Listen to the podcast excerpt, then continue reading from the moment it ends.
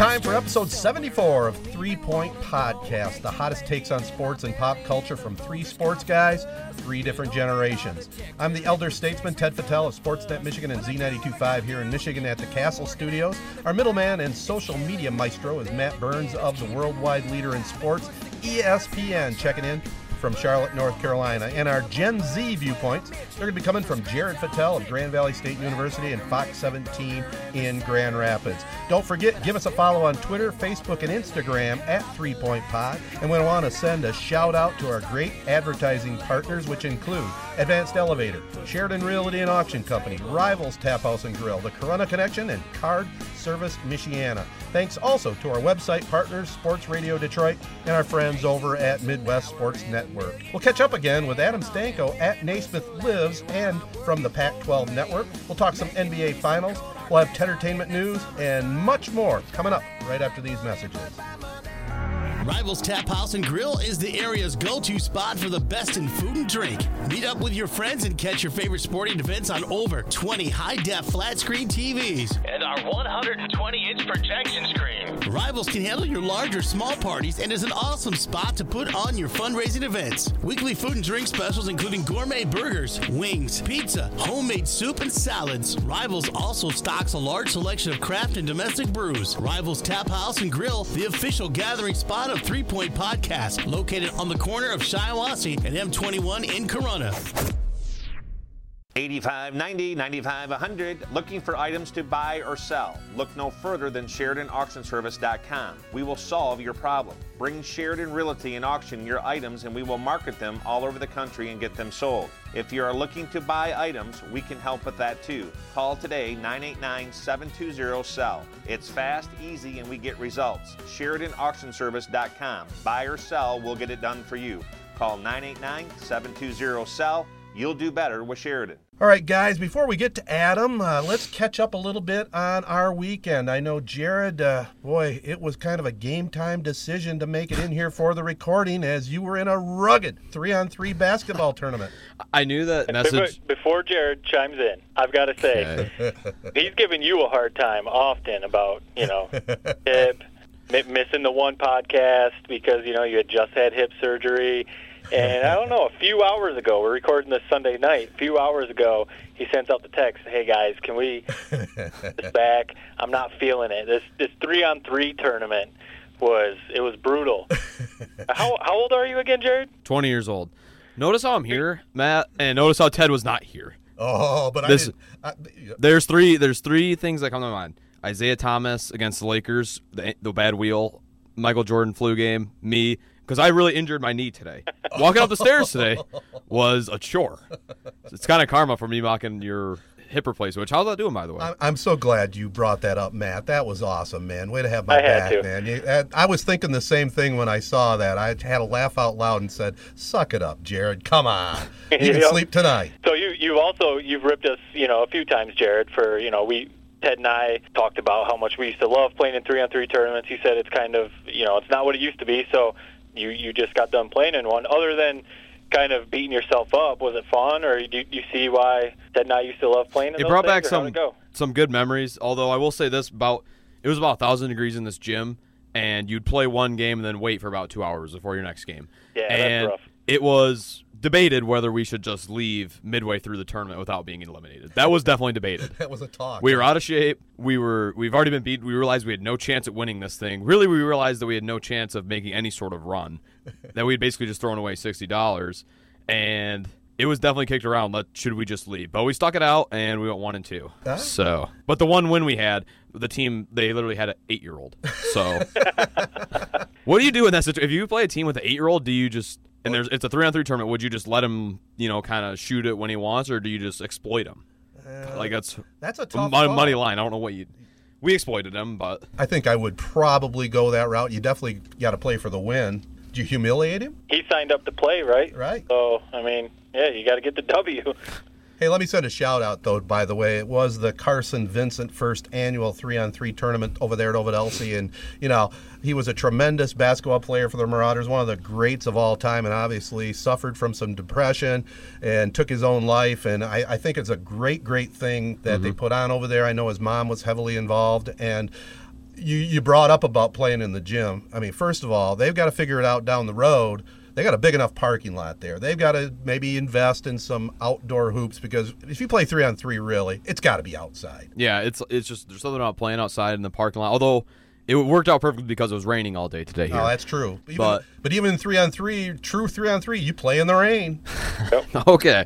I just hope that it keeps growing every year. Like I hope that it's not just a one-off that they only do it this year. I hope that it's every year they do it and it just gets bigger and bigger. What what was your viewpoints about the uh, participation? Was there a pr- pretty decent amount? Yeah, I mean, there's over 30 teams for the post high school, which is when we got the ours started at noon. That was the only portion of the three on three tournament that was still going on at that point. But there's a lot of teams there. Like Mid Michigan Community College had a lot of players there. Brandon Johns made an appearance. I know He that did. we we maybe aren't the biggest fans of him on this show, but Well, he did I make an know. appearance. No, that's so pretty awesome. As, as a spectator did or he, play? You mean did he play, or he just kind of like made an appearance? There was rumblings that he was gonna t- like you know kind of like the Monstars or something like free buy to the championship game or something like that, where the winners would play a team that he. It was, it was almost like something out of like NBA. Matt, maybe you remember this game like NBA Street Two, where they had like Yeah, yeah. Street Legends. You have to beat their team, then you could pick them and they would join your squad. That's kind of what it reminded me of. That was just rumblings. We left before the championship ever happened, though. Didn't, didn't wasn't he though? I mean, I know he was wasn't one of your biggest. Uh, you weren't one of his biggest fans for the Wolverines. Wasn't he Mr. Basketball in yeah, Michigan? from East Lansing. and uh,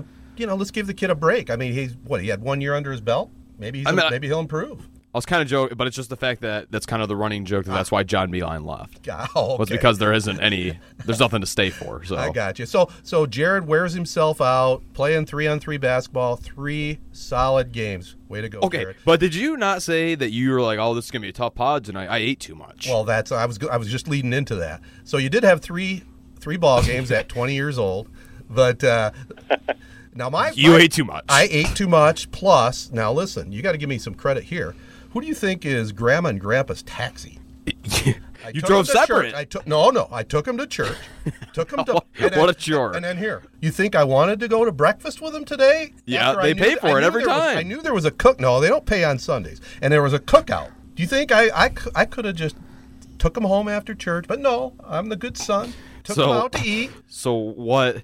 What No tired you out today was No eating nap. breakfast, eating breakfast, and then eating at a cookout is Well, what true. made And today a rough day. By the way, I mean I'll and give- going to church. I'll give kudos to your mom. I mean, there, you guys, when you have a cookout, Matt, some sometime you're in town, if you just are fortunate enough to be around when they have one of their cookouts, I'm, I'll invite you myself because it's Yeah. it's something to see. It's you don't go away hungry, do you? no, and like you said, you end up you eating guys too have told some stories before, but that's impressive to not only go out to breakfast, where you know usually you eat a pretty hefty meal, but knowing you had this cookout coming, that that's a full day of eating right there. Uh, Well- three three o'clock start time, by the way, at the cookout.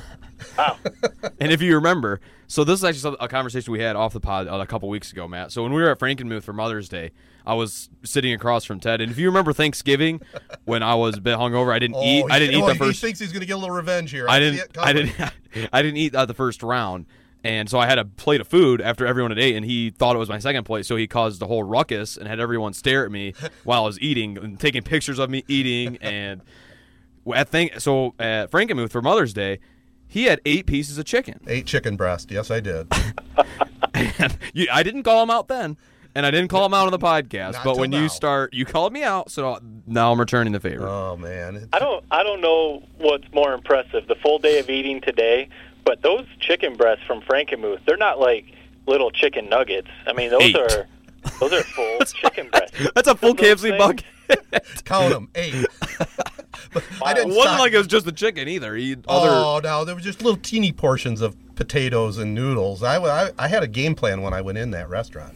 It was it was laid out in my mind. I was ready. You got your money's worth, is what you're saying. Amen. You know the the four times maybe a year we go to Frankenmuth, man. I'm getting my fill of that uh, world famous chicken. I think, for my money, the best chicken recipe in the world. Really? I do. I actually think that KFC chicken's better. Oh my God, that's garbage. I think it's like the, think it's more it's crispy. I do.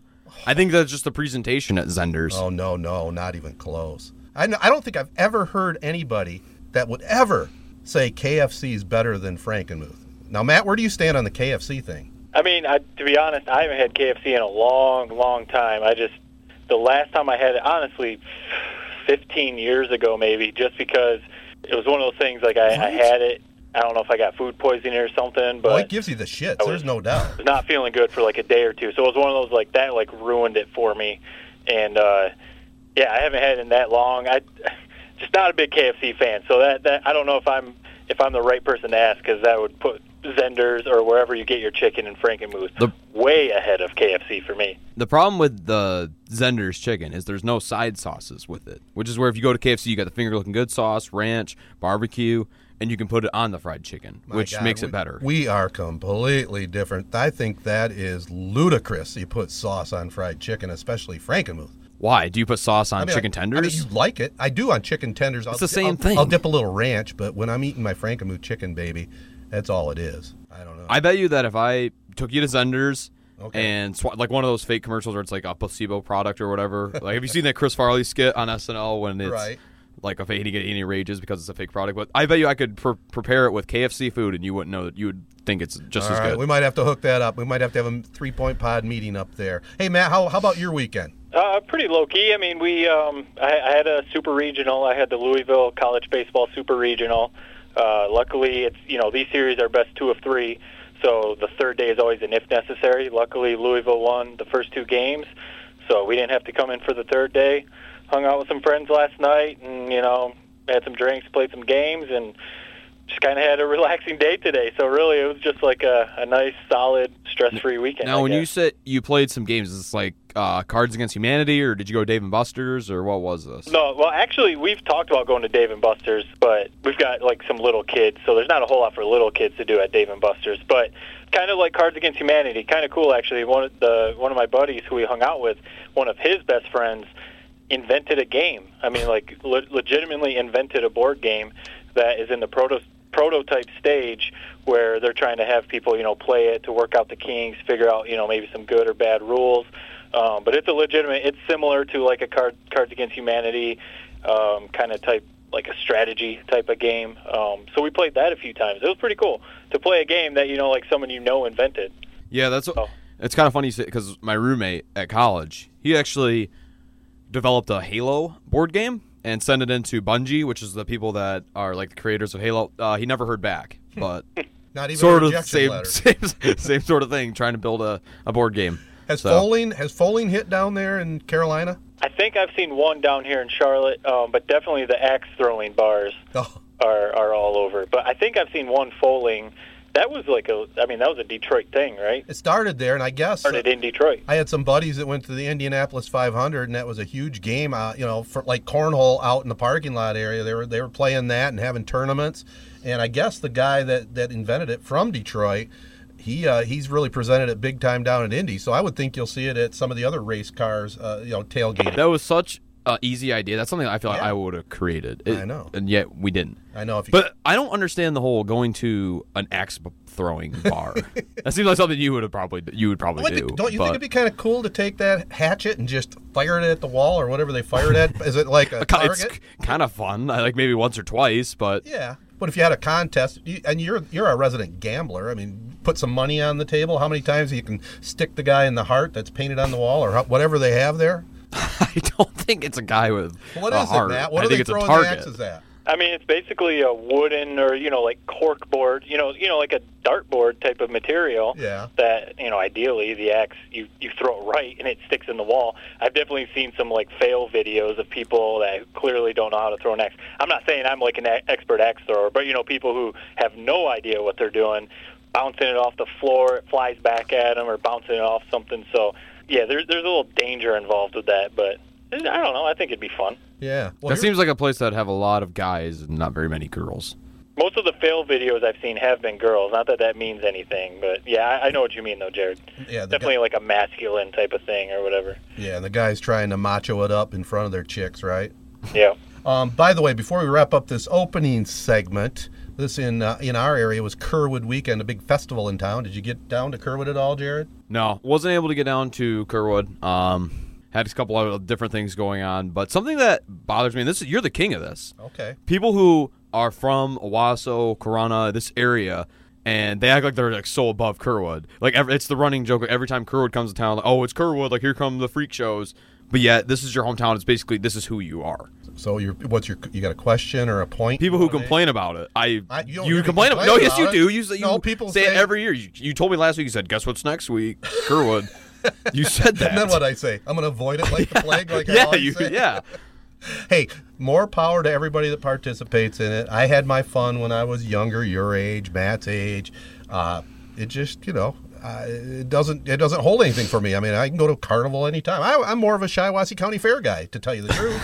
You- I would, I would definitely agree with that. I'm more of a. fa- I I love go to the fair. When if we're happen to be home when the fair is going on, uh, I definitely have to make it over there. The fair is cool. Uh, Curwood, yeah, I mean it, it is what it is. It's a carnival. It's definitely some great people watching. Yep. And you know you can do your typical things. Go get the corn dog. Go get an elephant ear. Play some games. But it's man, Curwood is something else. By the way, hot news flash for you, Matt. Somebody at the at the carnival yesterday, I believe. I think he might have been working on uh, one of the rides. a worker, yes. He uh, his leg got chopped off. Oh wow. Yeah.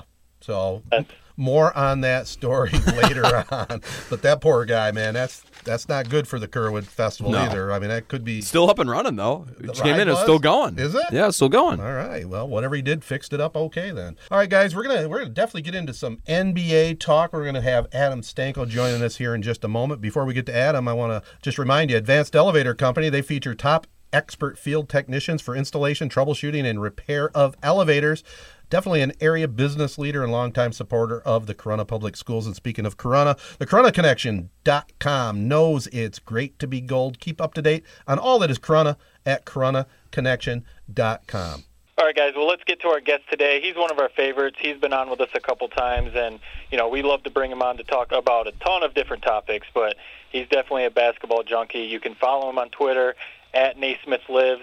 He works for the Pac-12 Network out on the West Coast. And if you want to check out his uh, podcast, it's the Catch and Shoot podcast. If you want to hear any of his other takes and interviews and stuff like that on NBA and college basketball and everything else, he's Adam Stenko. Thanks for joining us again, Adam. Yeah, of course. I love being on with you guys. Awesome. Well, the first thing I have to say, and you know we're in the middle of the NBA Finals. Well, I guess we're getting towards the end, the end of the NBA Finals right now. But it's three-one Raptors, just like everyone expected, right? But I've been telling these guys the whole, basically the whole playoffs, that I'm to the point where I can't bet against the Warriors. And I think I even said on last week's pod that even if it was 3-0 Raptors, I would still be sitting here saying I'm, I'm taking the Warriors. I can't bet against the Warriors until someone beats them. And I'm, I'm honestly at the same point. I know what's been going on in these finals. The injuries, Kawhi is just going off. It's 3-1 Raptors. But am I crazy to still say I still think the Warriors are going to come back from 3-1? I mean, look, the the Warriors' history, certainly over the last few years, has been such that you'd have to believe that there's can't bet against this team. You could never count them out, whether it's a singular game or certainly within a series. Um, obviously, you know, we saw what the Cavs did to them in 2016, coming back from 3-1 in their own right. But since they've gotten Kevin Durant, I mean, it's been lights out. I mean, no one's come close to the Warriors, and when they've decided to buckle down, play defense, uh, move the basketball, they're they're pretty much unstoppable. Obviously, the injuries have played a huge part in what's going on, and uh, there's a bunch of factors. But yeah, I mean, if Kevin Durant comes back, I don't know. I certainly wouldn't feel secure if I was the Raptors. That being said, the fact that the Raptors are up three-one and have two home games left to play is the one reason that I'd give. Obviously, the Raptors the advantage in this series moving forward uh, because it just takes one home win, and, and obviously Toronto's been berserk in these playoffs as a home crowd. Yeah, you know, I would. My take on it is I've been watching it pretty closely, and you know, Golden State is banged up, and without Durant, it's not the same team. And I've t- I've talked about it here on this podcast leading up to where we're at right now. We're recording on Sunday night with a game, uh, the next game coming up on Monday night. But the Raptors are playing on a mission, and I don't know if I've seen anybody other than maybe a Kobe or a Michael Jordan, and, and maybe LeBron to a certain extent be on such a roll in the finals and in the playoffs. He's just carrying that Toronto team on his back, and everybody else has stepped up their game. But from what I see, you know, it just looks to me like this is Toronto's year. Now, if Toronto loses at home to Golden State, then we got a different story. When they go back to Oakland, then then we got ourselves a series, I think. But I think, as as we all know, getting that game or that series clinching win in the finals is a tough task. Yeah, no question. And I was surprised, though, I mean, look, some of the guys on San Antonio certainly have experience. I mean, you mentioned Kawhi, but also Danny Green and Kyle Lowry's been there before, even if it's not an NBA final. You know, Marc Gasol's had some playoff experience. But what's really been interesting with this team is just, you know, it has sort of felt like a, a team of destiny. And the fact that they were able to go into Oakland, game four, Klay Thompson returns, and put out the kind of performance where they just felt confident. And Nick Nurse has these guys just hungry. There's just something different. I mean, for a first-year head coach, that to me has been the most underrated story of these these playoffs and certainly this finals. This idea that this guy who was longtime assistant with the Raptors, but before that was a G League coach. At one point, he was a he was a player coach in in London. Huh. I mean, his history is crazy. He was, you know, all he ever wanted to be was like a college head coach at one point, and you know they dumped Dwane Casey, who was the coach of the year. And meanwhile, Nick Nurse has just pushed all the right buttons, but more than anything, he's he's got his guys to understand how to play hungry, and and that's a difficult thing. And I, I think you know to see so many role players play big on the road, which doesn't typically happen in the playoffs. Again, never mind the finals. I mean, uh, Fred VanVleet's been unbelievable. Um, you know, obviously Gasol's been been huge. Ibaka uh, hasn't scored as much as you'd expect, but still, you know, contributing in different ways. I mean, this team has just gotten they- they're so deep and they're hungry, and I think that combination has been huge. And then, of course, Kawhi Leonard, as you point out, I mean, he's having you know playoffs for the ages. I mean, forget the shot against the Sixers, just what he's doing. It's 30 points a night automatically.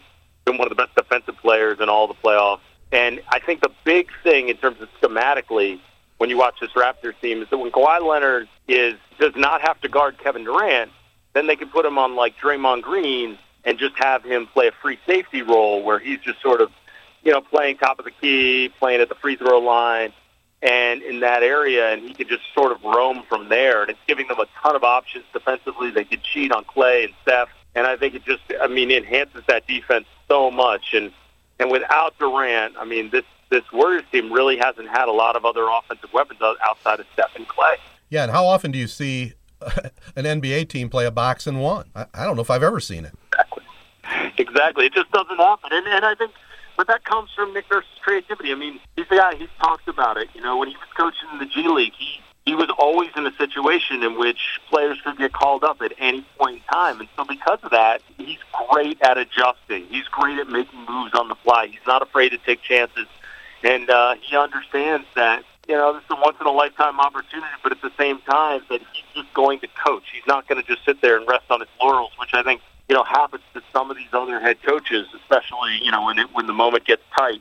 So to think that this guy is a first-year head coach and doing what he's doing has just absolutely floored me. It's incredible. With all that being said, obviously Nick Nurse has had a lot of adjustments that have been impressive, and Kawhi Leonard's incredible. Don't, but don't you think it's a little bit tainted the fact that the Warriors are without Kevin Durant and without Klay Thompson for a game? Because as somebody who hates the Warriors, it pains me to know that the excuse is going to be that they didn't have Kevin Durant when they lose this series. Yeah, I mean, I, I, that will be, I think, somewhat of an excuse. But I think at the same time, you know, I mean, this team without Kevin Durant won 73 games.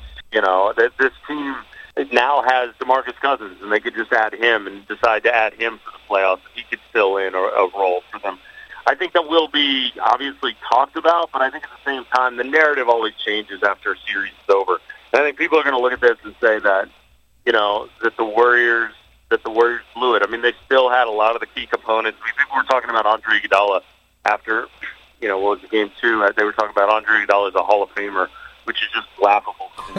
Um, but that's that's sort of the, what's what's happened with this Warriors team. There's been so much dominance over the last few years. It's been plug and play, and every lineup they've chosen, and you know, as, as Matt talked about just a bit ago, everyone just sort of expects that the that the Warriors are going to lose. You don't count them out, and so regardless, I mean, everyone else has had to deal with injuries too, not just in this playoffs, but obviously in years past. We saw it last year with the Rockets not having Chris Paul, and so yeah, I mean, injuries are one thing, but at the end of the day, you still have to perform. And the fact that Steph and Klay and Draymond all were, were playing in these key games, it looks like Kevin Durant will probably end up taking the floor in Game Five. Marcus Cousins has been a part of this. Kevon Looney came back before anyone expected. They've had injuries, but this is also a very deep team and a very talented team. And I think, regardless of the injuries, I think everyone still expects them to be the best team in basketball. The most interesting part is that were talking about the idea that this team was better without Kevin Durant. And obviously that that narrative is proven to be false. Well, it's funny that you said that because I'm actually looking at a tweet right now that you said where you said that they're equally the best team in the league, but they just play different styles of basketball. But yet now they're down three one. Like you said, that's been proven wrong.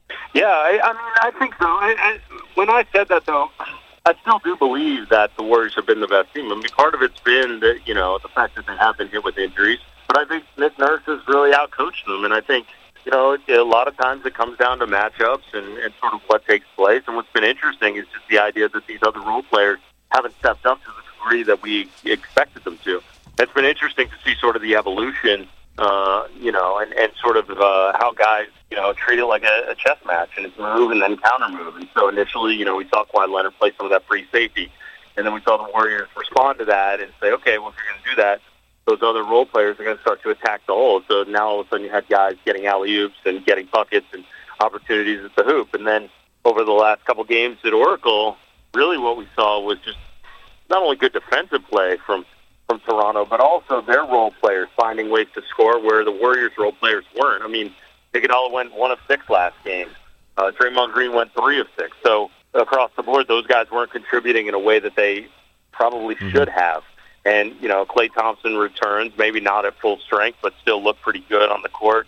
I think the big shocker in this whole series has been that the Warriors haven't defended to the level that we've been used to over the last couple of years. And then someone who's around the league a lot that I talked to the other night said, you know what? If if you want to check one thing that makes the Warriors feel different, at least from a psychological standpoint, is is the return of Cousins. I mean, how much does he impact the locker room, and how much do those guys want to play with him? You know, there's always those kinds of factors. But yeah, I, I truly believe wholeheartedly that the Warriors are the best team in the league, even without Kevin Durant. I think they're better with Durant. But I think they're the best team in the league without him. But we really haven't seen it because those other guys. I mean, we saw we saw Steph go off for 47 in a game that Klay Thompson was hurt, and then we saw obviously last game where those guys both contributed. But it's the other guys, the, the Draymonds and the uh, Andre Iguodalas. And the interesting thing is we saw 109 from the Warriors in the first three games. I think well 92 in game uh, in game four. So offensively was where they were a total letdown. But I think on both sides of the ball they've been a disappointment. Defensively they haven't stepped up to the challenge at home. I expected them to, and then certainly on the offensive end last game you know, we don't know what's going to happen, but you know, we're we're talking here about, and I'm listening to it about how you know Golden State's letting things slip away. But I think the biggest story from my viewpoint is just how well Toronto is playing and how hungry they are. I mean, we talked on it a bit and how well coached they are, but I mean, this whole story right now, if they clinch it tomorrow night, they're at Jurassic Park and they're going crazy up in Toronto. I mean, the whole story to me is what a fantastic job dethroning the two-time champion. You know, Golden State can make all the excuses they want. Toronto has taken it to them to this point. Absolutely, I, I totally agree with that. I mean, you know, you go back to the Sixers series, and the Raptors in that series looked like they were dominating it, and then the Sixers sort of came back, and then we saw the great shot by Kawhi to win it. Uh, who knows what would happen if, if if that game seven goes to overtime? But so okay, so that's Raptors dominated that series, but then everyone believed that the Bucks were going to knock out the Raptors. And then certainly heading into this series, I think it was you know the the prevailing thought that once again the Warriors would just steamroll them. Uh, in fact, the same person that that told me to look at the DeMarcus Cousins psychological factor also told me that you know they wouldn't even watch the the finals if it was the Raptors over the Bucks because they said the Raptors would have no chance, whereas the Bucks' length may bother Warriors. And so I, I agree with you that I think that what these guys have done, and again, you know, you look at those role players. I mean, Kyle Lowry, I think, has been one of the more underappreciated stars in the NBA. I mean, five straight All Star appearances. Uh, he's been terrific. Uh, you know, VanVleet is is really just a special player. I mean, you're talking about a guy that was so unheralded coming out of Wichita State, undersized point guard, just just a guy who can really distribute the basketball, but always makes the right play. You know, and then the the key piece again. I think I think it starts with with uh, Ujiri. I mean, I, I talked about it, but the Raptors you know, the fact that he's been at the helm and made such smart decisions. I always talk about it. People talk about this being a stars league, but it's really an executive league.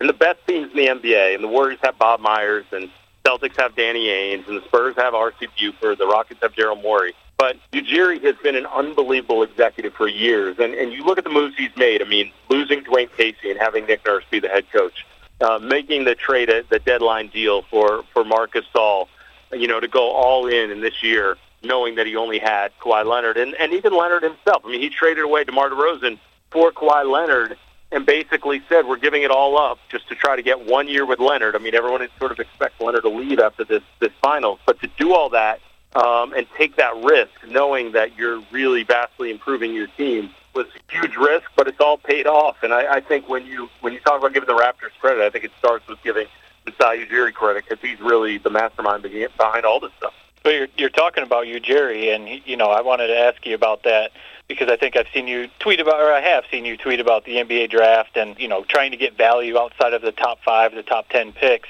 And you're mm-hmm. talking about how the Raptors built their team. Obviously, a couple trades were involved, getting Kawhi and some other guys. But you know, you look at where the top of their roster, where they were in their their respective NBA drafts. Ibaka, pick number 24. Marc Gasol, 48.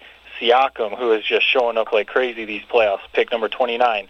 Kawhi was 15. He's the highest. Kawhi at number 15. Lowry was 24. VanVleet was undrafted. Danny Green, pick mm-hmm. number 48. So it's just crazy to look at the roster, and then especially in comparison to the ro- or to the Warriors, who you know a lot of top picks on their roster. Uh, you can't. I mean, I, I still I can't bet against the Warriors, but you know, seeing what the Raptors have done, and you know, listening to you guys talk about it, it is crazy impressive what what they have done. Injuries or not to the Warriors. Yeah, I mean, I, you know, you mentioned, and I think that also plays a role in how hungry these guys are. They uh, there's a chip on their shoulder career-wise. I mean, certainly we've seen it. You know, look, you, you talk about it with Kawhi. I mean, he's middle of the first round. He came out of San Diego State, and the knock against Kawhi Leonard, you know, he's coached by Steve Fisher at San Diego State, and the knock against him was he couldn't shoot. Well, huh. look at the offensive force that he's that he's turned into. I mean, it's almost it's almost laughable to think about that now, and you know, it's because he's worked so hard at his game. And all these guys, I mean, you're down that list: Danny Green, VanVleet, Serge Ibaka, Marc Gasol, Pascal Siakam, you know, Norman Powell out of UCLA. All these guys were sort of undervalued, underappreciated, and I think they've just had to work so much harder. And I think you combine that with a coach that's had to work so hard to get where he is, and I just think this team has something special about it. They feel like a team of destiny, and you know they have the superstar for sure, but you know, and they're they're certainly talented and they're certainly deep. But I do think that that, that factors in the fact that these guys are playing with a chip on their shoulder, that they've been undervalued for so long, and they've turned themselves into really really talented basketball players, and and they're playing in this, this sense of togetherness, which is crazy because I think everyone expects Kawhi Leonard to leave, and that's that's what's so wild about this whole run is that they're doing it knowing this might just be a one year wonder, but they're going all in. And, and if you look at the Raptors' success over the last few years, it's been really special. I mean, they've had some playoff disappointments, and the upgrade between DeRozan and, and Kawhi has been remarkable. And in fact, there was just an article the other day from I think Business Insider that the Raptors sales guys made a deal with McDonald's about hmm. you know giving away free French fries. I don't know if you guys saw this. Yeah, there was free French fry giveaway based upon you know how many three pointers they make a game. And you know, with DeMar DeRozan, who didn't shoot a lot of threes, they they anticipated okay, 12 a game is a good number. Well, next thing you know, they trade DeRozan, who shoots mid-range jumpers, for Kawhi Leonard, who shoots a lot more threes. Plus, this team goes so deep into the playoffs that now they've been out millions of dollars in free French fries. so it's just been this like crazy season that they've had. But obviously, uh, the people of Toronto are very happy about it, not just because of free French fries, but the McDonald's the franchise owners are excited because obviously there's a lot more people frequenting their stores. They'll pick up a shake with their free fry. You mentioned uh, Kyle Lowry. Obviously, he's one of the best players the Raptors have.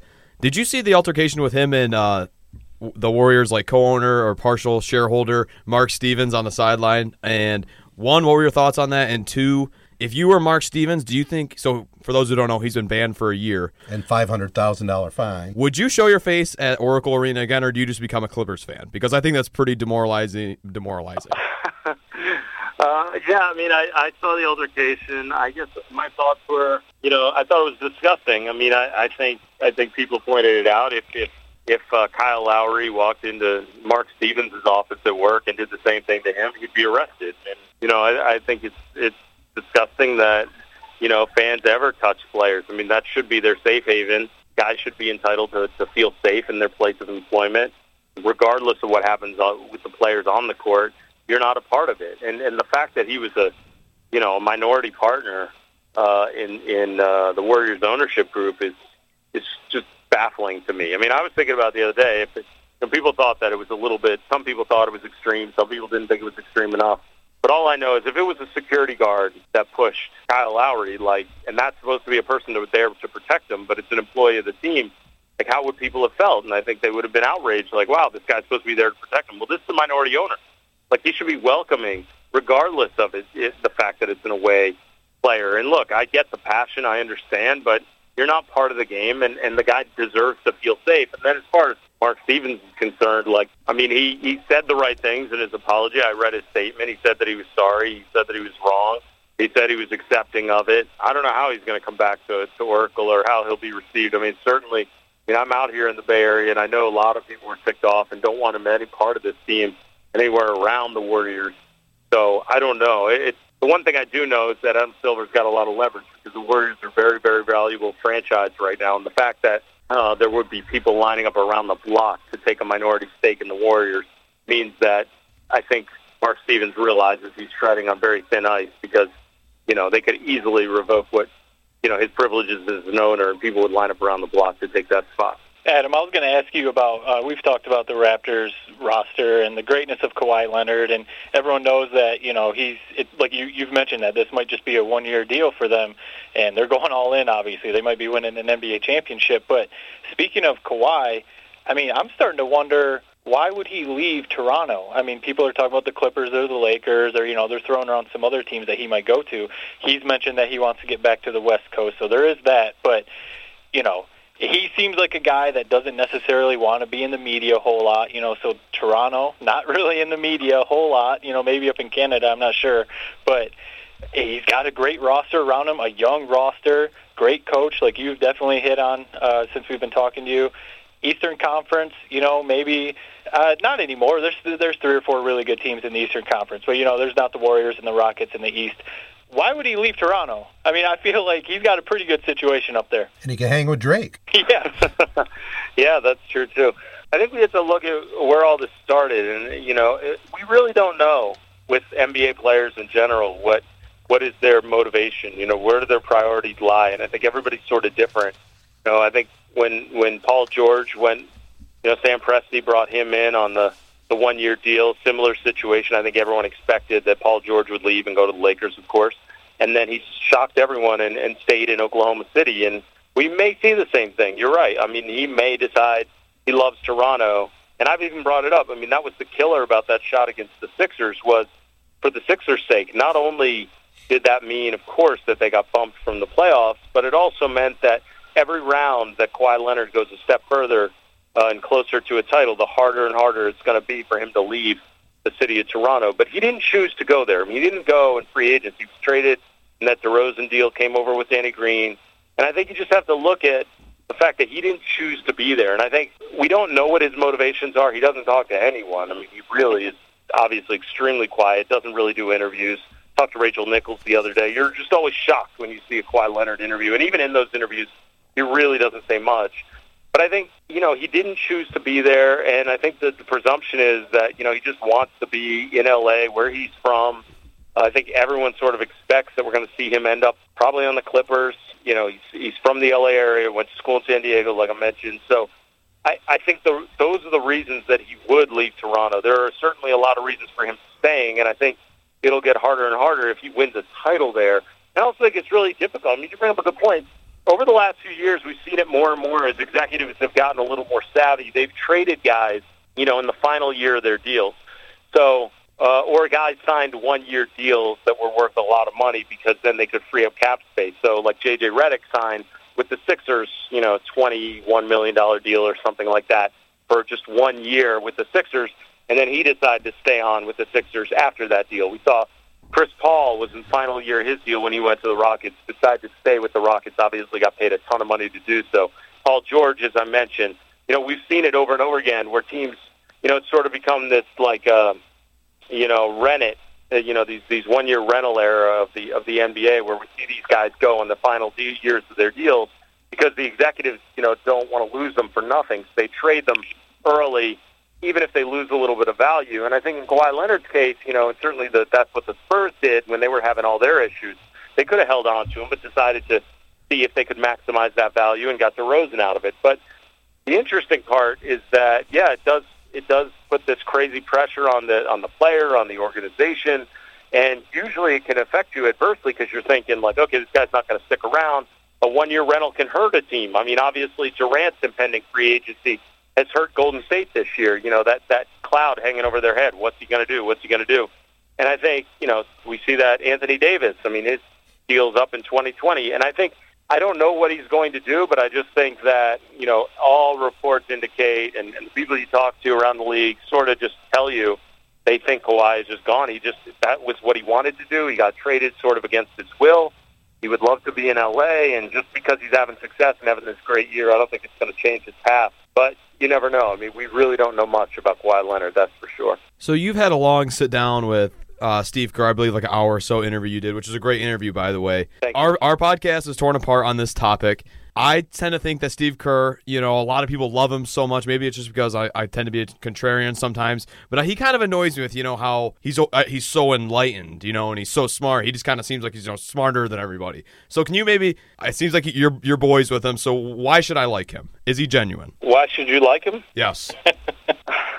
Well, first of all, I definitely do think you're you're a contrarian, Jared. So uh, know that. Having listened to the being a fan of your podcast, I know that you're contrarian. I, um, why you should like Steve Kerr is because uh, I think he's actually not. I think he's far from feeling like he's the smartest guy in the room. I think he's a, actually a guy that really tries to get to know his guys. I think when when he spoke to me, I mean, first of all, he's one of the kindest guys in the NBA. It's remarkable how good of a person Steve Kerr is, and it's authentic. It's legitimate. And uh, I mean, even when I interviewed him for the podcast, I mean, he was gracious enough to give me an hour of his time. But not only that, like he's just willing to talk about whatever, and you know, so kind. Even just in setting it up, immediately, you know, was giving me his phone number and like, oh, call me anytime, glad to do it, all this stuff. Busy guy. He he had been sick for a long time with the back stuff going on, and still like just went, you know, and he didn't know me and and was willing still to uh, to grant me some of his time. So I- I'm always going to be appreciative of that. But I think as a player, I mean, as a as a coach, he's really embraced the idea that you know he wants his role guys to uh, feel appreciated because he was that. He was that way. Mhm. And so, you know, I even asked him when I when I did the interview with him, you know, what have you told Steph Curry? You know, what do you guys talk about when it comes to shooting? Klay Thompson. I mean, Steve Kerr. You look at all time. I mean, he's he's been involved. He's been with some of the greatest shooters who've ever lived. Not just the guys on the current Warriors team, but you know, he was the GM with the Suns when Steve Nash was there. Um, he was uh, one of the greatest shooters himself, and of all time. And um, and we talked about, you know, what do you talk about with those guys and the Warriors about shooting? You guys must have some interesting conversations. He said nothing. I was the guy, you know, just trying to make it. I was the guy just worried about my minutes and what could I do if I got in and the pressure that was around me. If I missed a couple shots, I knew I'd come out of the game. And so I think there's that part where he relates to guys that are more role players. And what I appreciate about him as a coach is he finds ways to get guys who are rookies or second year guys or, or guys that you don't think of as being extremely impactful. And he finds ways to make them contributors throughout a particular game. And I think that's that's huge. And he does it throughout the season so that when they are in critical moments in the playoffs, those guys can step in and play a role. And then I think the second thing that really stands out to me about Kerr is he has this unbelievable knack for making big moments seem small. He's just not fazed by major moments. And, you know, an example of that is um, really close with a very good friend of his, a guy that played at, at the University of Arizona with him, Matt Muehlebach, who um, had a wonderful career at Arizona. They shared a backcourt together, and uh, they are best friends. And Matt and I talk about Kerr all the time, and he tells me that, like, you know, Kerr, when he was down 3-1 to the Thunder, Kerr called him on the way to uh, the arena for Game 5. And Kerr is like, oh, Matt, I wanted to call you. I have this great golf story that I thought about, and I was thinking about you. And Matt is like, are you crazy? You're about to play Game 5. What is wrong with you? but Kerr was like, oh, no, I had to tell you the story. He's like, Kerr just, you know, with everything that's gone on in his past and the tragedy with his, his father being assassinated, you know, he was president of the American University in Beirut and got assassinated when Kerr was in college. I mean, th- he understands it's a game, and and he just has this way of just making these big moments feel small. And I think it's a really difficult thing to do. I mean, you know, I I know um, Jared, you've talked about your athletic history a lot, and certainly Matt uh, has his. I mean, you know, that's one of the toughest things to take these high pressure moments and to uh, to try to find a way to calm your nerves, and he does a great job of that with his team. So that's what I'm so impressed about with Kerr is just his understanding, and not not just that. I could go on for days. I mean, you know, I have a friend who does uh, b-ball breakdown. I don't know if you watch those videos on YouTube, Mm-hmm. but uh, Coach Nick does these b-ball breakdown videos, and he, he's a friend of mine. And like Kerr watches that stuff, like random internet YouTube videos, and he'll like send emails to Coach Nick and be like, "Hey, I love this video you did on this," and and invites him to practice. And like he's sort of like a fan, like the rest of us. It's it's a hard thing to like even try to put into words, but basically he's so down to earth and and so humble. He is the average guy, even though he's smart, and even though he does have these takes that that seem like, yeah, he might be the feel like the smartest guy in the room. I don't think he ever looks at it that way. He's a guy that's got a great sense of humor, and I think his team has carried a lot of those traits. And over the last couple of years, certainly with all the success they've had, they look different. But he'll be the first one to say, like, we're a really good team. Like he's been on great teams with the Bulls and the Spurs. He's been around great coaches. Lute Olson at Arizona, Phil Jackson with Chicago, and then of course, Gregg Popovich with the Spurs. Like he he's learned a lot from a lot of different people, and I just think he's so down to earth, and I think that's carried on with the rest of his team. You 100% convinced me, and I like how you mentioned my previous athletic history because you mentioned how he, he likes to pay attention to the role players. I myself was a backup point guard on a 500 basketball team, so I can understand how it's important to you know keep those guys in the loop. Hey, what I want to know is two guys got credit for having athletic achievements. What about the old guy? What's going on here? Pre 1970s, pre ABA merger doesn't count. And I haven't I haven't listened to enough podcasts to hear about your uh, your athletic I, I'm a little humble. I usually don't bring it up, Adam. But uh, let me. I got one final question for you, uh, and we've been pretty kind to Matt. And since we're talking the NBA, was it just Magic Johnson, or what the hell's going on with the Lakers? Oh man, what a what a mess that they're that they're in. I mean, well, a couple things I think. I, you know, guys really have not been uh, fans of Rob Pelinka. Now you don't know whether it's sort of professional issues because when you're an agent, that that business can get pretty tricky. And so, while there were some benefits to hiring an agent as an executive, and I talked about it before, it's an executives league. While there were some benefits, there's also a lot of guys around the league that were jealous of him, and and saw an opening there, and, and immediately could could sort of put cracks in in the armor. So there's that. There's the distrust, uh, the magic stuff. Look, there's three sides to the story, right? There's what one party said, what the other party said, and then the truth. And so I think the truth is somewhere in between. You know, we heard the Magic first take interview, which was mind-boggling that he would just trash Pelinka, but people don't really like Pelinka around the league, and and that's certainly you know coming out. We, we're we're seeing a lot of that now, and they're going to be in trouble because it, the timing couldn't be worse. I mean, the Lakers really were using this this year, and this was part of LeBron's plan to to get through this season and then just go nuts in free agency. But between Magic leaving the team the way that he did, and then what he had to say on his way out the door, I mean, the timing is just absolutely terrible. But everything was the plan was in place, and they sort of carried it out. I mean, other than them having some success this year, which didn't really come to fruition, uh, everything else, the plan was all in place. I mean, it was basically, all right, we've got LeBron James. All the big free agents are going to be available this offseason. I mean, Kevin Durant, Kyrie Irving, Kemba Walker, Khris Middleton, DeMarcus Cousins, Klay Thompson, Kawhi Leonard. I mean, just so many guys available in this year's free agency class. So basically, their plan was we've got a bunch of young guys that are on really cheap contracts that are all on the rookie deals. Guys like Kuzma and Ball and Josh Hart and uh, Brandon Ingram. And then they said, let's take a bunch of guys that are risks that LeBron will sign off on for one-year deals. And so guys like JaVale McGee and Rajon Rondo, you know, Lance Stephenson. And so you combine all those things, and basically what the plan was that Magic and, and Pelinka had in place was, all right, we'll go for a year of this, and then after a year, uh, we'll have total cap flexibility. We've got all young guys on cheap contracts. We've got the one big contract in LeBron. And then all those other guys are on one-year deals. If LeBron likes playing with them, great, we'll move forward with them. And if he doesn't, we walk away and uh, wash our hands of it. Problem is there was so much drama. They don't make the playoffs. People worry about the role LeBron plays. Then the coaching search was an absolute disaster. uh, Frank Vogel was like their fourth choice. He ends up as the head coach. Then they insist that Jason Kidd's going to be an assistant. And then you've got Magic's comments on his way out the door. I don't know that a free agent is going to want to sign there. And so do I expect that they'll end up with? Of course, someone's going to come play with LeBron. Will it be Kyrie Irving? I don't think so. Um, is it going to be Kawhi? No.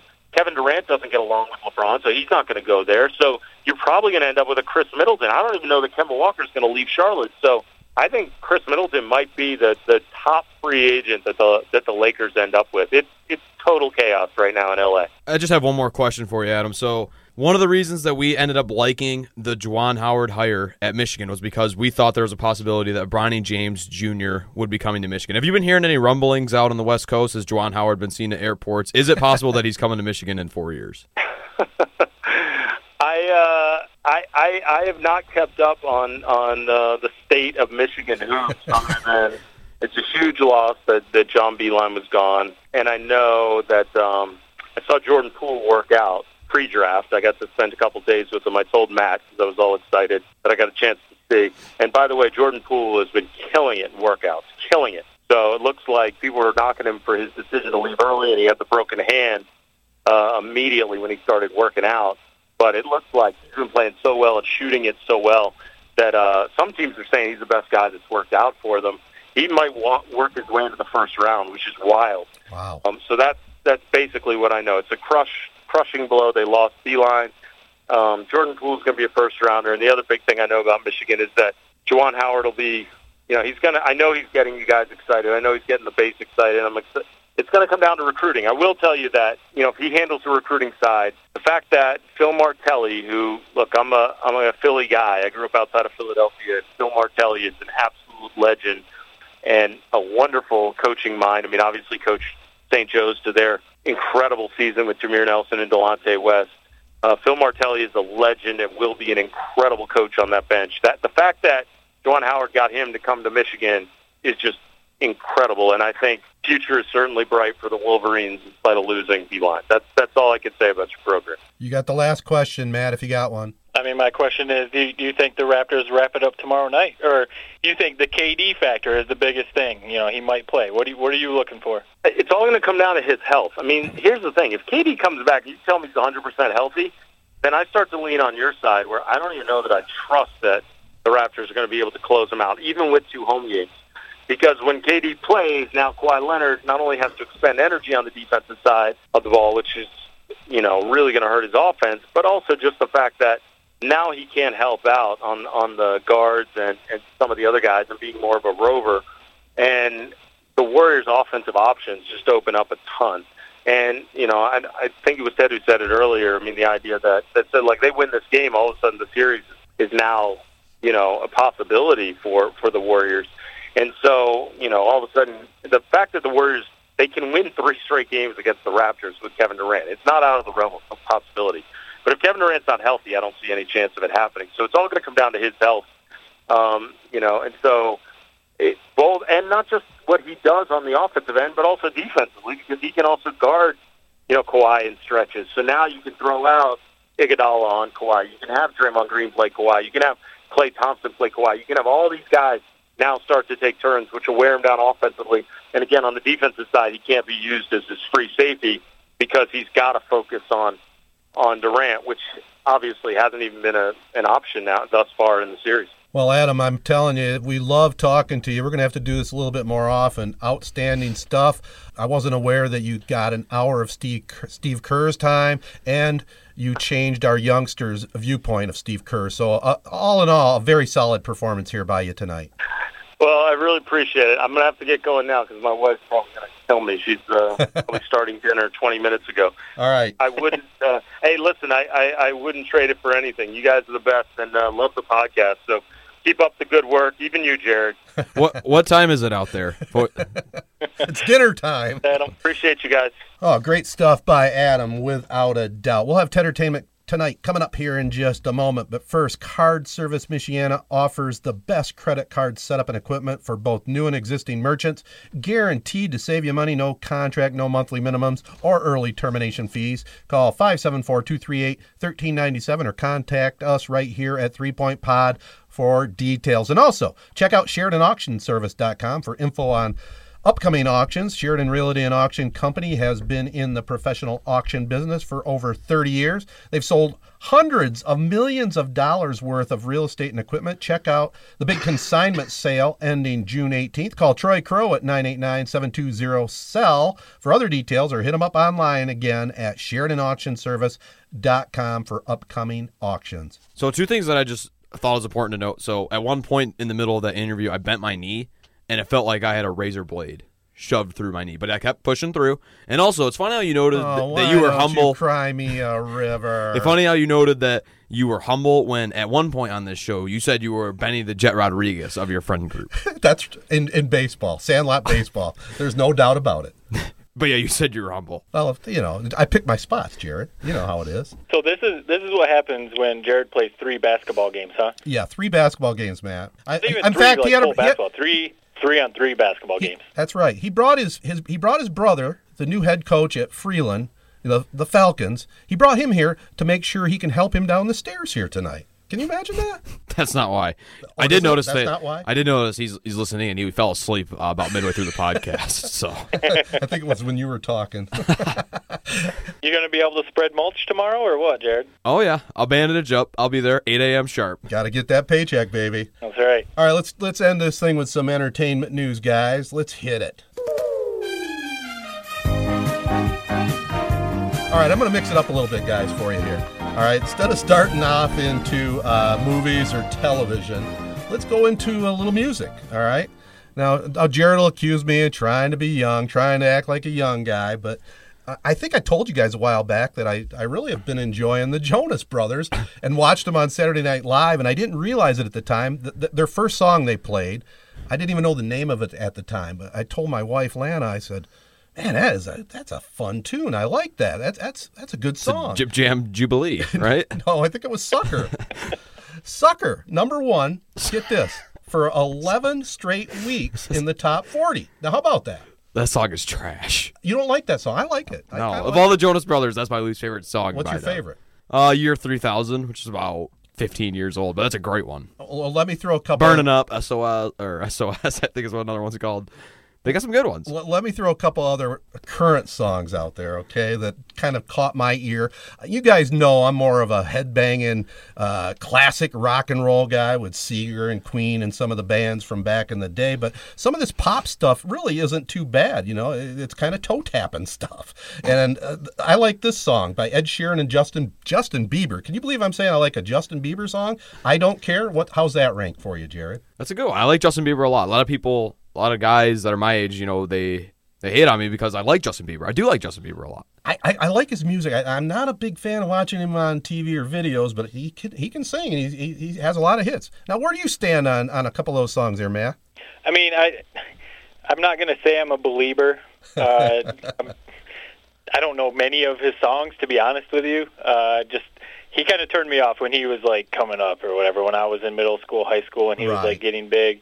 Not a big Justin Bieber fan, but Mop Top. know that he is talented. I, I'm not knocking that. I know he can play like every instrument. I saw him do. Uh, I think it was on Jimmy Fallon. Yeah, it was Jimmy Fallon. He did like a drum off with Questlove of the Roots.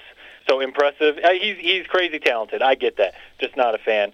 Joe Bros, same thing. Just w- was never my thing. I know they're good. People love them. So Ed Sheeran, though, I like some of his music though. So I, I'm on board with that. Yeah, his song with Bieber is a pretty good song. And I got one other comment about today's music.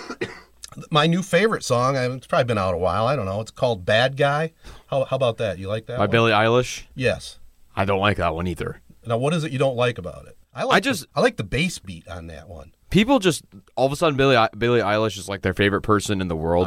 just Uh, um, see, I'm unaware of all this stuff in your peer group, so fill me. people think that they're like you. They think they're like smart for liking Billie Eilish Oh. or something. Okay, It's like there's like some TV shows that are kind of like that, which a cartoon called like Rick and Morty. right. I know. Same sort of thing where it's it's like oh if you don't like it like you don't get it. It's Well, just so you know, and again, we're coming at people out there from three dif- different generations. I'm 62 years old, and I'm talking about Justin Bieber, Ed Sheeran, and and this song just I like it. Bad guy. And we've talked about it before that that we all have uh, kind of eclectic musical taste. Um, but I, I like that song myself. Now, what are you listening to nowadays, Matt? it's it's a three point podcast effect. You you're You talking it. to. Uh, I mean, you obviously talk to Jared a lot. You guys have some family ties, I guess. But you know, talking to us a lot about music, he must be turning on to some of these these young tunes, I guess. Well, no, it was like a badge of honor. The other, I, did you say this on the podcast where you said I was proud of myself because I turned on the top forty Pandora station Uh, when I was at my house You're the other day? paraphrasing a little bit, but yes, I, I, I've kind of gone through a little mode where I am listening to the top forty right now, and uh, I'm I'm getting into it a little bit. You know, even Taylor Swift, she sings with uh, Panic at the Disco, Yep. whatever song that is, but that's pretty that's a pretty good tune. Yeah, I, I saw Panic at the Disco live uh, three or four times back in college when they were like when they were up and coming. They were they were pretty big actually, but so I saw them live a few times. They're good. Uh, the Billie Eilish, the Bad Guy video though, I looked it up real quick I saw it on too. YouTube just to show like how things are now. Like I don't know what the radio numbers are, but the YouTube video for Bad Guy has only been on YouTube for a couple months and it's already over 260 million views. So Wow. that's a big hit, I would say. I would say so. Is that where people are really uh, making their money? The, the the artists out there on, on YouTube hits and, and social media. I mean, they don't they don't sell CDs or anything anymore, do they? I mean, I think it's mostly i iTunes, Spotify, you know, Right. stuff like that, downloads. Okay. Uh, but definitely YouTube, because I mean, you you get paid by YouTube, so this thing's got you know over 260 million views. He's making money off this too. So it's crazy to think that like MTV obviously isn't what it used to be. Uh, like when I grew up, like music videos were still actually on MTV. Ted, you remember MTV when it was all music videos? Oh Probably. yeah, I remember when I, when it first came out, and you know we didn't have it on our cable system, and I, every time I paid my bill, I wrote a note when we get an MTV, and then once I got it, I mean that's all I kept on the TV, MTV and ESPN. That's pretty much that was all it was on. Yeah, so it's just crazy to think that like YouTube has kept the music video alive because yeah, me, I I don't I don't really watch MTV that much anymore. I don't think they show many music videos. So uh, I mean, yeah, YouTube. I mean, people go to YouTube to watch music videos. I got one other question in the music world, um, and this might be a tough one. Maybe we might have to think about it, but if you got it off the top of your head, fire it away. What's your all-time favorite song? Do you have an all-time favorite song? Uh, Your go-to? Oh, Well, I already know Matt's not going to answer it. Every time we do one of these lists, it's he has like a tw- twenty thing. He doesn't even narrow it down to the correct amount. So the no, favorite song. So now that I said that, I kind of feel like I had to say my favorite song now, even though I really don't have one. Um, favorite song of all time. You know what song? I, I mentioned this last week. Joe Walsh, which he's just awesome in conf- in concert. As I know, I watched it on YouTube. Have Yeah. never seen him in concert. He looks like a guy that knows how to party. He the song did. "Life's Been Good." We already mentioned the complaints I had with it, where it's eight minutes long for some odd reason. It's a great but song. for about three minutes of that song, it's one of my favorites of all time. It's funny, you know, here we are going full circle. I'm talking about these young artists and these current songs, and you're going back to classic rock. I love it. That's awesome. Music's music. Great music's great music. I would say my all time favorite song, uh, without a doubt, there's two of them. I, can I have two? Will that be legal? I'm going to go with Bohemian Rhapsody and Kashmir by Led Zeppelin. It's, it's hard to pick between the two. If they're on the radio, I'm not turning that dial. So that's it's that simple. Matt, you've had time to think. Those are all definitely great hits. I was gonna say if if it would have came right to me to prove Jared's point right, I was gonna probably list off like six and say it all depends on the mood you're in, right? it's hard for me to pinpoint one. Like currently, right now, I have a song that I could probably say is my favorite, but is it an all-time favorite? I don't know. You know, if you're sitting by the beach having some drinks, I want to listen to something different than if I'm working out. So, uh, man, that's tough. Way to dance like around it. You're doing that came to my head when when you guys threw the question out, the first thing that came to my head was "Turn the Page" by Bob Seger. Can't go wrong. Just on, yeah, maybe that's just on the top of my head right now because I've seen him in concert a couple times the last few months. I know you can sing a- every every lyric to that one. I can. Jared, you probably can't, right? I don't know that song by name, but I probably, if I heard it, I'd probably know it. But I don't know what song you're referencing. Awesome song, Bob Seger. Love it. All right, I I'm gonna cut down our list since uh, we went along with Adam. I got one final thing. Let's comment on Jeopardy. James goes Hey, down. you jinxed him. I did, didn't I? It was the very next day. There's something fishy going on there. I'm t- I'll tell you why. He, he came across a very good opponent, that female librarian from Chicago, but it got down to the final Jeopardy, and he was down a couple grand, Well, what? and he bet. He, all along, he'd bet big money, and he knew he was in a dogfight. If they both got it right, it was going to come down to how much you bet, and he bet eighteen hundred dollars. Why did he do that? I don't that made no sense because even if he had gotten it right, he wouldn't have beat her, right? Or he just maybe barely. No, he could have. He could have bet that he could have just pushed it all in. Exactly, and he would have and beat he her. would have. Yeah, Yeah. That- I thought the same exact thing. That Something What a fishy, bizarre right? move, yeah. uh, does it? Maybe it sets up for him and Ken Jennings for a super mega matchup down the road. Maybe he just got tired. I don't know, but it just blew my mind. He had never bet as little as eighteen hundred dollars before. No. Did you happen to watch it, Matt? I, did, I I saw a couple of clips. I didn't actually watch it like on TV, uh, but I did see that. I saw some clips. Pretty crazy. Yeah, I don't know if he was just getting over it or if he had some other. He obviously has a ton of strategy, so maybe he had some other strategy going. But Right. what do you guys think about how like I'm sure you guys saw, you know, like it the the episode aired uh, in some other time zones before it aired like on the East Coast and everything. So the news kind of leaked, I guess, that he had lost. Darren Rovell on Twitter tweeted it out before everyone. He's got like a couple million followers, so obviously it blew up from there. So like did it kind of ruin it for you guys knowing that knowing the outcome probably? Like does it make you kind of hate the social media world? Or is it just kind of like whatever? It bothered me. It uh, my mom me, didn't know about it, and so I was like kind of watching it. So you knew I was it was doing stuff, but I didn't see it was, you know, like wow, he like went down. I was like kind of like playing along, like wow, that was crazy. Even though I knew he was going to lose all along, but it was actually the three point podcast page that spoiled it for me. Moments before I was watching it, It was it was social media. and he. there you go. It just shows you the kind of funny things that we follow on that page. Jeff Daniels actually tweeted that there was a leak that he had lost, and then Three Point I think I Podcast saw that too. Yeah, retweeted it, and that's where I saw it. you know, and I, I don't think I don't think it's it's uh, against policy because it played on an earlier time zone. I mean, that's fair game. If it plays, if it's on TV, and somebody tweets it, that's okay. But I thought I heard that uh, one of the producers or somebody that actually worked on the show leaked it before that. oh i didn't see that Yeah, and I they're in they're in some deep trouble from what I understand. If you can get in deep trouble on Jeopardy, they might lose their job. I don't know. right But it did see too that him at uh, jeopardy james like himself tweeted out before it aired everywhere that like he made a joke about he shouldn't have taken a picture with drake or something Yeah, for that, that. episode so he even kind of like spoiled it a little bit so Right. I, I don't get why that is a bad thing to leak that out. It probably was the most watched. You know, no one was just going to tune into that random. What was it, Monday or Tuesday? It was a Monday. Monday. They probably had more viewers because people had heard that he was going to lose than if. Maybe, maybe, but I think the ratings probably were as sky high as they ever ever were going to get because people were tuning in every night to see what he would do, weren't they? I mean, we were. Yeah. So, were you? Did you find out that he had lost beforehand? I did, and I still watched it. You know, I still watched it because I recorded it. Mm-hmm. But I don't know. It's it's just very strange. I mean, he came up just like sixty grand short of Ken Jennings. You know, he had if he had won that, he probably would have passed him. It's just the whole timing of it. I I, I don't know what the deal was. yeah maybe there were some side deals going on Maybe it was fate. Maybe it was fate. All right. Well, I'm, I, that'll that'll shorten up our entertainment tonight. Uh, before we wrap up the show, Rivals Tap House and Grill is the official sports bar of Three Point Podcast. Check out the Thursday bike nights and karaoke on June 22nd with Long Island iced teas. Well, you'd like one of those right now, wouldn't you, Jared? Gets you in the singing mood. Awesome food and drink. Rivals Tap House and Grill in Corunna. Uh, yeah, I could use one. All right. Any final thoughts, boys, before we call it a show? So uh, by the time this airs, we will know what happens with Michigan baseball. Have you guys been catching up with them at all? Yeah. What they're they're against UCLA? Is it the winner take all to go to the World Series tonight? Yep, tonight we're recording Sunday night. They're about to start right now, uh, and yeah, and the the winner take all to move to the College World Series. I don't know if you. I obviously I have to watch a lot of baseball because of work. I also enjoy that this time of year for college baseball. Have you guys watched any? Michigan, they're a fun team to watch. Yeah, I, I haven't seen too much to be honest with you. I watch more softball than I have baseball, but I'll you know this is perfect. No NBA tonight. As soon as we leave the studios, I'll go home and uh, it's on ESPN, I assume, or ESPN two.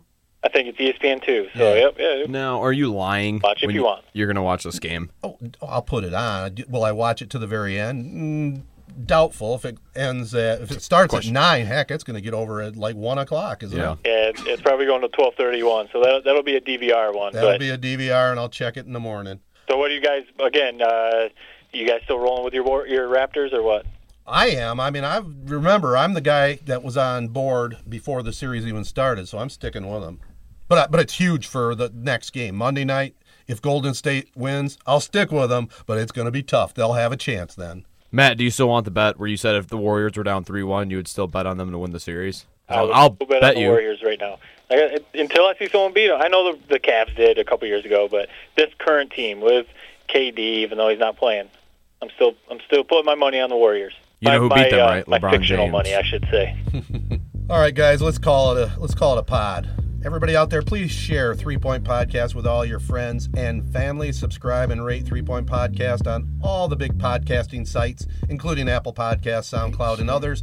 Give us a follow on Twitter, Instagram, and Facebook at Three Point Pod. Support our Three Point Podcast partners Advanced Elevator, Sheridan Realty and Auction Company, Rivals, Tap House and Grill, The Corunna Connection, and Card Service Michiana. Check out our friends at Sports Radio Detroit and Midwest Sports Network for their great programming, including Three Point Podcast. And we want to send a big thank you out again to Adam Stanko at Naismith Lives. That was just outstanding, and uh, way to hook him up with us, man. That was that was great. He's a he's a great guest, good guy too. This has been a Three Point Podcast production in conjunction with Sportsnet Michigan and Z92.5 The Castle. Thanks again for listening to and supporting Three Point Podcast.